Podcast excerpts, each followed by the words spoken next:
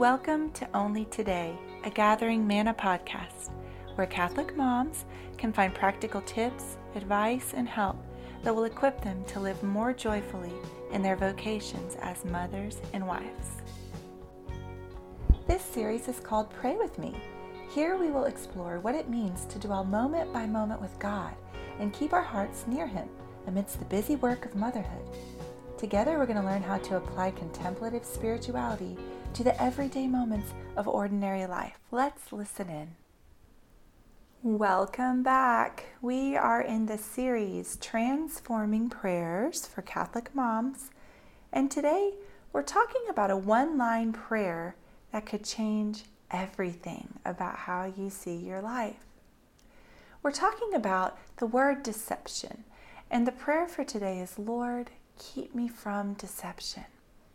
And we're going to explore the nature of deception and the truth about it and how we can spot it in our lives and renounce it with our whole hearts, instead, reaching for God's truth.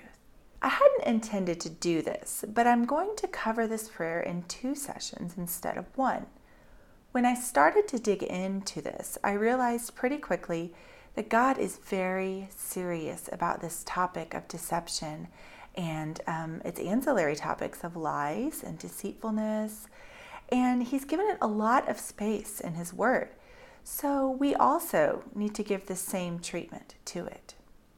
If it's important enough for him to include it in his top 10 commandments and treat it so thoroughly in his word, then it's definitely worth exploring for us as well. Today we're going to ask God to keep us from internal deception what we think, what we believe, how we internalize messages, and how we view ourselves and others. Next time, we will cover external deception, what we speak with our lips, and how we receive what others say and speak with theirs. You know, we are really lucky in this place in history to have the tools that we have to access information. I use a free online search program called Bible Gateway. And what I love about this program is that you have the option to look up any verse, phrase, or concept in any translation of the Bible. So, this is a huge treasure for me in my spiritual life and my work because I'm able to dig into so many different layers of one concept.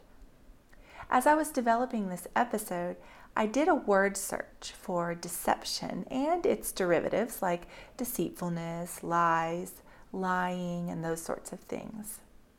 And the reason I did this is because I wanted to explore and study the uses of that word in Scripture and the context of those uses to get a bigger picture. Over 120 times, I found as the Bible discuss lying, lies, deception, and deceitfulness. And here are some of the key scriptures. Well, in this podcast, we're going to look at some of those key scriptures that encapsulate the Bible's use of this word deception in the context that we're discussing it today. The first thing that we see is that the Bible says the heart is deceitful above all things. Who can cure it? So we're leading with a question today, and we're going to find out what the answer is to that question that the psalmist asks. You know, I wish that we could dig deep into the nature and character of lies in these scriptures, but for the sake of time, we just can't cover all of them. So I encourage you to make use of some of the online tools that I use to do your own word studies and possibly further study with a concordance or a reference book that is faithful to the historical and magisterial truth, magisterial truth established by Jesus and his church. So have fun with it and do your own your own searches because it's actually really really neat to see what the Bible has to say, the whole testimony of Scripture on uh, certain concepts. So, but today we're going to focus on this prayer Lord, keep me from internal deception. So we pray today, Lord, keep me from internal deception. Deception about my own sin, motives, bad habits, my children's and spouse's needs, sin, or bad habits, or beliefs I have internalized about myself or others that are inaccurate. I want to say a quick word about lies. They have one origin Satan, hell, even. There's no such thing as a safe lie. All lies do secret damage to the internal structure of our souls. The reason why lies are problematic is that they acclimate the heart to a fractured truth. When we fracture truth ourselves, or we accept a fractured truth, ironically, we're less able to perceive or submit to a whole truth. When we lie or believe lies, we deny the authority of truth, which opens us wide to a subverted and subjected understanding. Most of this occurs on a subconscious level, which is why conscious lying or consciously believing lies or turning them over in your mind is so problematic. It unleashes a silent poison that pollutes your ability without you ever feeling or perceiving that it's happening. That is why Scripture tells us cry out to Jesus to heal you, to protect you, and to keep you from deception. Also, want to say here a word about Satan. Satan's chief title, among many others, is the father of lies. And let's hear from John 8:44. You belong to your father, the devil, and you want to carry out your father's desires. He was a murderer from the beginning, not holding to the truth, for there is no truth in him. And when he lies, he speaks his native language for he is a liar and the father of lies. You see, sister, lying is who Satan is. I bet you know some people that you could describe in this way, just due to the way they lie about everything, and that's just kind of the nature of lies. They consume people, they become their primary mode of thinking, communication, and reasoning. And the one who sets the gold standard of this is the enemy of Jesus, our enemy as well. The Bible says he stalks like a roaring lion, looking for the sleeping, looking for someone he can devour. You see, he's nothing if he's not an opportunist. And his language from the very beginning of time, way back in the Garden of Eden, has been lies, distorting the truth little by little until we are consumed and can't even recognize truth when it presents itself to us. You know, this is a big problem, and I, I sometimes get nervous when I look at this topic because I feel like, how am I ever going to root this self this out in myself? The Bible tells me it's like we read before, the heart is deceitful above all things and beyond cure. Who can understand it? It seems like a huge task to like figure out what areas I've believed that are untrue. And the good news is that we don't have to be in charge of that today. When I think of all the ways that I have deceived myself, others have been deceived, or believe things that are not true, I feel really overwhelmed. And I say with the psalmist, Who can cure me? But scripture also says, Who can deliver me from this body of death? The frustrated apostle of Paul pens these words in Romans 7, and he goes on to say, I find it to be the truth that when I want to do what is good, evil lies close at hand. For I delight in the law of God in my inner self, but I also see in my members another law at war with the law of my mind, making me captive to the law of sin that dwells in my members. Wretched man that I am! Who will rescue me from this body of death? And then he reminds himself of the truth when he's discouraged and he says, Thanks be to God through Jesus Christ our Lord. He remembers that his freedom comes from Christ and from his sacrifice on the cross. And Lamentations 3:22 tells us, because of the Lord's great love, we are not consumed by lies the steadfast love of the Lord never ceases. So, Scripture is kind of revealing to us a plan that the answer, the antidote to deception, is God's protection. And specifically, to cry out to God and ask Him to root out deception in us and to protect us from further deception, to teach us the truth. Here's some scriptures that show us that this is the way. Psalm 119 29 says, Keep me from deceitful ways. Be gracious to me and teach me your law. Psalm 122 Save me from lying lips and deceitful tongues, even my own. That was my addition there at the end. Psalm 139 Search me and know my anxious thoughts. See if there is any offensive way in me and lead me to eternal life. We're renewing our minds with Scripture here today. And as we look at Scripture, it doesn't appear that the answer to this deception problem is to pick through every single thing we've ever thought or experienced or heard or read to test it against the truth of God. That's impossible. Deception is all around us on a massive scale.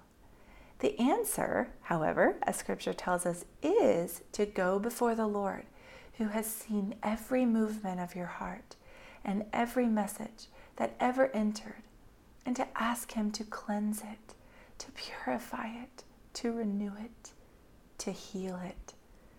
As this happens, He will bring to your attention certain areas where you have believed things that were not true about Him, about the people around you, and about yourself.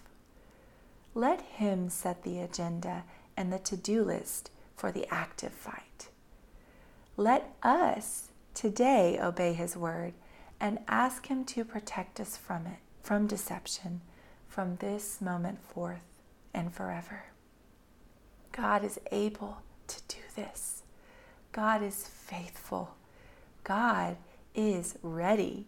And your Lord says to you, just as He said to the blind man who asked Him for help and healing I am willing.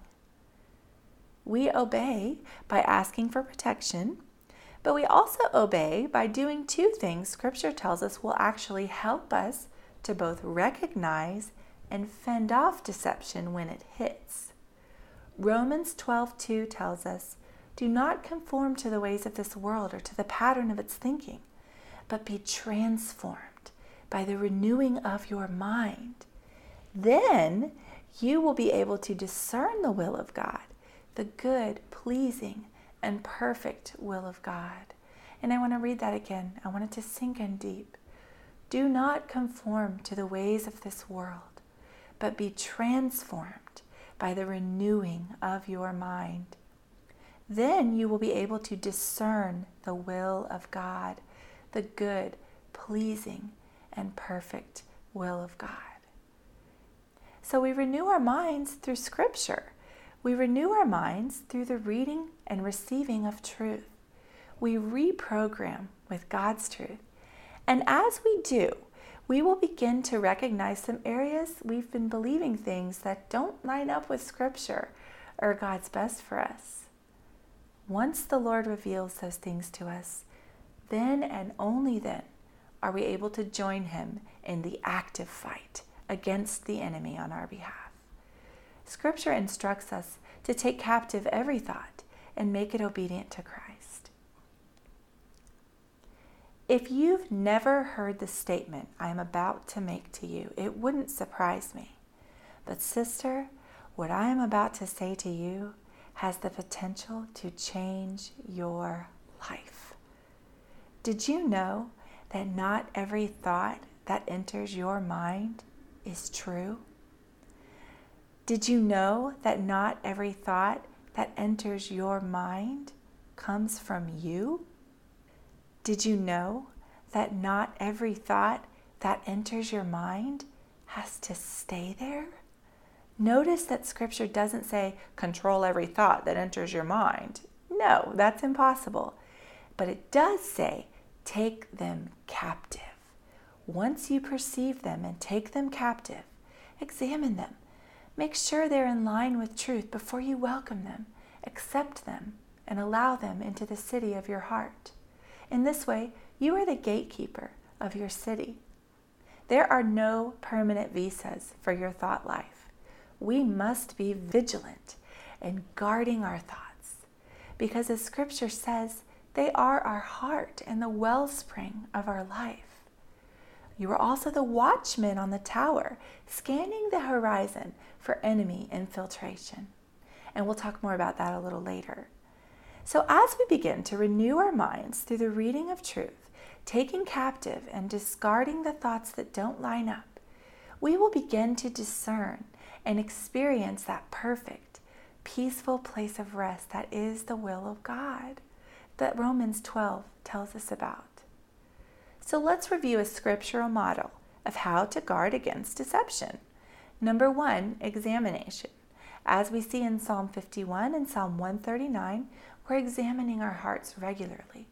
Not to do a life inventory of all possible areas or to look at every possible scenario.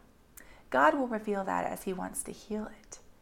But we're regularly examining our heart because we're asking the Lord, we're inviting the Lord in to do His sanctifying work in us, to show us where we need to confess sin, or to show us where we've developed some thought patterns that are contrary to His or that are going to harm us or going to open the door for deception. Typically in the church, Fridays are days of penitence, and as most of you know, one of the things I really hunger to do is to bring the liturgical spirit of the church into my home on a daily basis and into my heart as well. So I developed this little thing called the Friday file as an accountability system to me, sort of a checkpoint every week to keep me from believing and nursing deceptive lies or thought patterns that God doesn't want me to for long periods of time. So, what I do is every Friday in the Liturgy of the Hours, we pray Psalm 51. And in that psalm is a model of how to deal with sin once we've realized it's in the camp. First, we examine our hearts and we allow God to reveal things. And then we confess, both to Him and also we participate in the sacrament of confession regularly. The sacrament of confession is an active, healing, sacrament. When we go to confession, even when even when we don't have mortal sin on our souls, even when we just have venial things that we're struggling with, if we will take it to confession, we will receive grace to fight those temptations to venial sin. We will receive grace to desire to do the right thing. Confession is the medicinal, the healing property that Jesus set into place to help us to live the life He has asked us to live. So we regularly examine ourselves and we look at the ways that we are. Um, possibly nursing some things that we don't need to do. And so I talked about my Friday file, and I'm going to come back to that now. So we're examining our hearts, and I have this file that I set up, and what I have is a an examination of heart, which you can find those are a lot of different places. You can find them online, or there are books about them. And I have one that I do according to the Beatitudes. So I will read that examination and try to see um, just some areas that I, to see if I can find some areas that I need to confess to the Lord, or if there are things, and there are always things that I end up finding in my thought patterns each week that need to be corrected, and sin that I actually didn't even know was there. So that's what's so great about examinations, is because they really do help us to think on a deeper level, on a, on a larger scale about the things that we might be struggling with in our lives. So I have this file, and inside of that file is the examination. And then I have some articles about, um, particularly about an article about hardening my heart towards my family. And I think I've shared that here at Gathering Manna many times. And I would love to share it with you again if, I, if you don't have access to that. But I read through a list of those ways that we might be hardening our hearts towards the people in our lives. And I'm always able to find something that resonates. So that's another thing that goes in my file. And then another thing that I have in my file to go through is a marriage examination, of the ways that I've been treating my spouse and my family.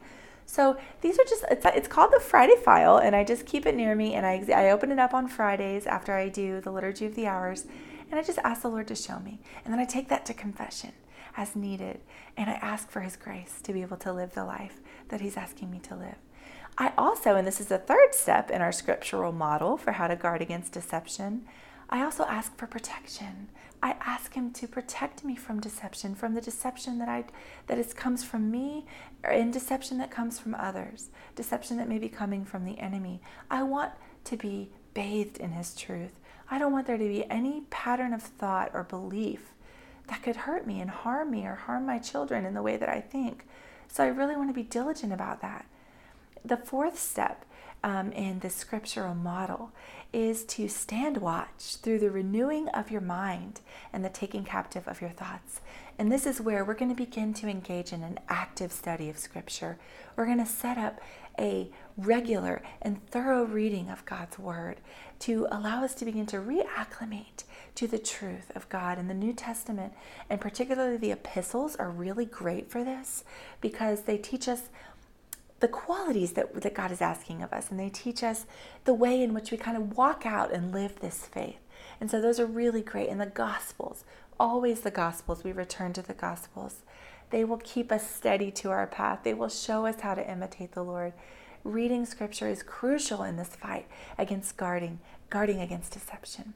And then that way, when we read Scripture and we take captive those thoughts that are not in obedience to God's truth, we're being a gatekeeper.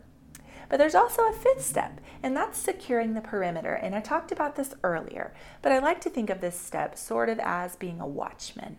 So a watchman stands on the top of the gate to the city and he scans the horizon, looking for weak spots, entry points, possible enemy advances. He's watching, watching, and, and for ways in which the enemy um, could try to infiltrate the city. And we're going to talk a lot more about being the watchman next week. But let's just briefly mention it here about some ways that you can maybe try looking at securing the perimeter this week. Here are some problematic practices and doorways to deception. Number one, too much media, too much exposure to social media, to culture, to TV, too much exposure crowds out your ability to listen to God. So we want to be really diligent to keep a balance there um, in our social media use, especially. I know that's really problematic for women sometimes and distracting us from the Lord and from our time with Him, but also just um, exposing ourselves to harmful patterns of thought that can keep us and get us off the path and keep us away from the path to um, God's truth. So we want to, number one, too much media is a problematic practice. Number two, not enough silence or scripture or prayer, another problematic practice, a doorway to deception, because if you're not guarding that gate, if you're not standing watch, things are going to creep in. And so that's how we stay focused and diligent is by reading of scripture, prayer, and, and being in silence to allow the Lord to speak in that interior place in our heart.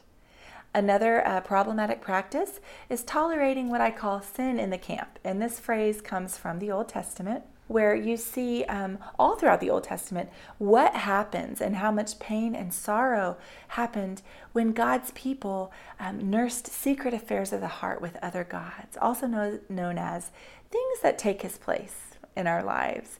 Um, they refused to be gatekeepers, or their gatekeepers weren't doing their job, and these things slipped in quietly and slowly over time. This idol worship and this um, distraction from the one truth of God, and we see what happened over and over in the Old Testament. Um, when the people, when God's people allowed these things to sleep, to slip in, and it always starts with tolerating sin, um, tolerating thought patterns that shouldn't be there. That's how it always begins when we allow untruths and the things we know to be lies to dwell in us, um, we're doing kind of the same thing that they were doing. And the fruit of that is pain and sorrow. Let it never be said of us, You have eaten the fruit of lies because you trusted in your own power and the strength of your might, as it says in Hosea 10:13. And again, in Jeremiah 13:25, we see a similar warning. This is your lot the portion I have measured out to you because you have forgotten me and trusted in lies. God forbid. God forbid in my life and in yours that that would ever be said of us. And so we're here today to renew our minds and to ask God to keep us from deception. There are a couple more doorways to deception we need to be aware of. When we're constantly turning over hurts and bitternesses and, and things that have been done wrong to us, this can lead to deception um, in a lot of different ways, and we'll talk again more about that next week. We're going to see warnings all throughout the Psalms and Scripture about nursing this bitterness in our hearts. Another, probably the most problematic of all of these, are speaking lies. And um, and we, we kind of figured out earlier when we talked about what that does and how that fractures truth, about why that's such a problem. Um, and next week, when we cover the external deception, we'll talk about what actually happens in our hearts when we speak lies, especially when we know them to be lies. And then there's also going to be a little side note about gossip and why gossip is actually tied to lying and even murder. So, what do you think, sis? Have you been able to identify some areas in your life as we've been talking where you're trading God's truth for yours? What do you think about the scriptural model for guarding against deception? Let's go over that again, and um, as you as you listen and re-listen to this, and see if you can incorporate some of that into your life this week. And just keep in mind that remember, you don't need to get overwhelmed. God, if you submit the Lord, if you submit to the Lord and you ask Him to heal you from deception, He is going to begin to protect that and to reveal to you the things that you need Him to heal so that you can ask Him to heal it. So, as we close today, pray with me with the psalmist Lord, keep me from deception. Reveal any area of hidden transgression in me. Move through my heart and my spirit, healing and restoring and planting seeds of hope and truth. Help me to guard my thoughts and to exchange them for your thoughts when needed.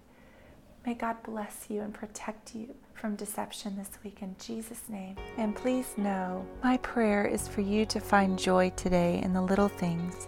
And until we meet again, seek Him moment by moment because He is always seeking you.